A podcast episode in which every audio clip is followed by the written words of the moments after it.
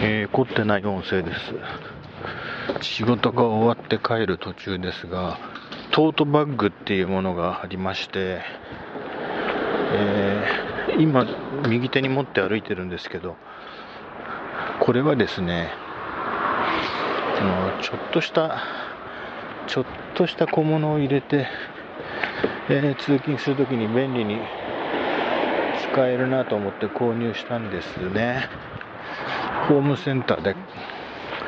購入したんですね。うん、アディダスって書いてあるやつです。で、あの便利は便利なんですけども、素材が何でしょう、この化学繊維でできていまして、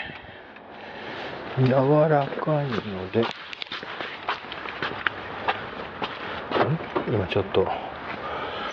職場の駐車場付近で誰かに聞かれたかも、まあいいや。それでですね、素材的にちょっと柔らかいので、ちょっと角張った重いものを入れると少し底の部分がたるんで下がるんですね。うん、そこが硬い、えー、カバンではないので、えー、ちょっと重みでえー、ちょっと下に出っ張ると、そうするとですね、それを右手でも左手でもいいんですけれども、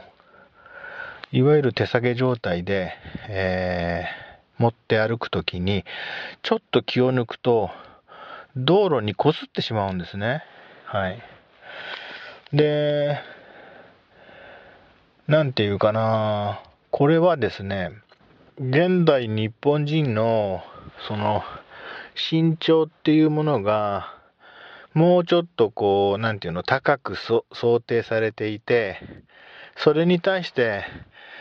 自分があの背が低いのか手が長いのか分かりませんけれども、普通にそれをこのトートバッグなるものを手提げ状態で持ち運んだ時に、ちょっとでもそのカバンの底が下に出っ張ると、えー、まあ体型的にですね、引きずってしまうのは無理がないと言いますか、私みたいな身長と手の長さを想定してないと言いますか、もともとトートバッグってのはそういうもんなのか、うん、あるいはこうやって手にぶら下げて歩くものじゃそもそもないのか、そのあたり、そういえばこのトートバッグ的なものをな, なんていうのかな、腕を通してちょっとショルダーっぽく肩にかけて歩いているような、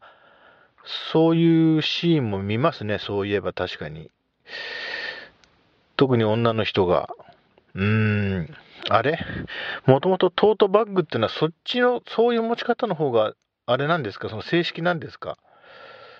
だとするとちょっとこのね、持つところが長めに設定されているのもうなずけないわけではないな。あ、どうなんですかね。だらんと下に下げて歩くと、そもそも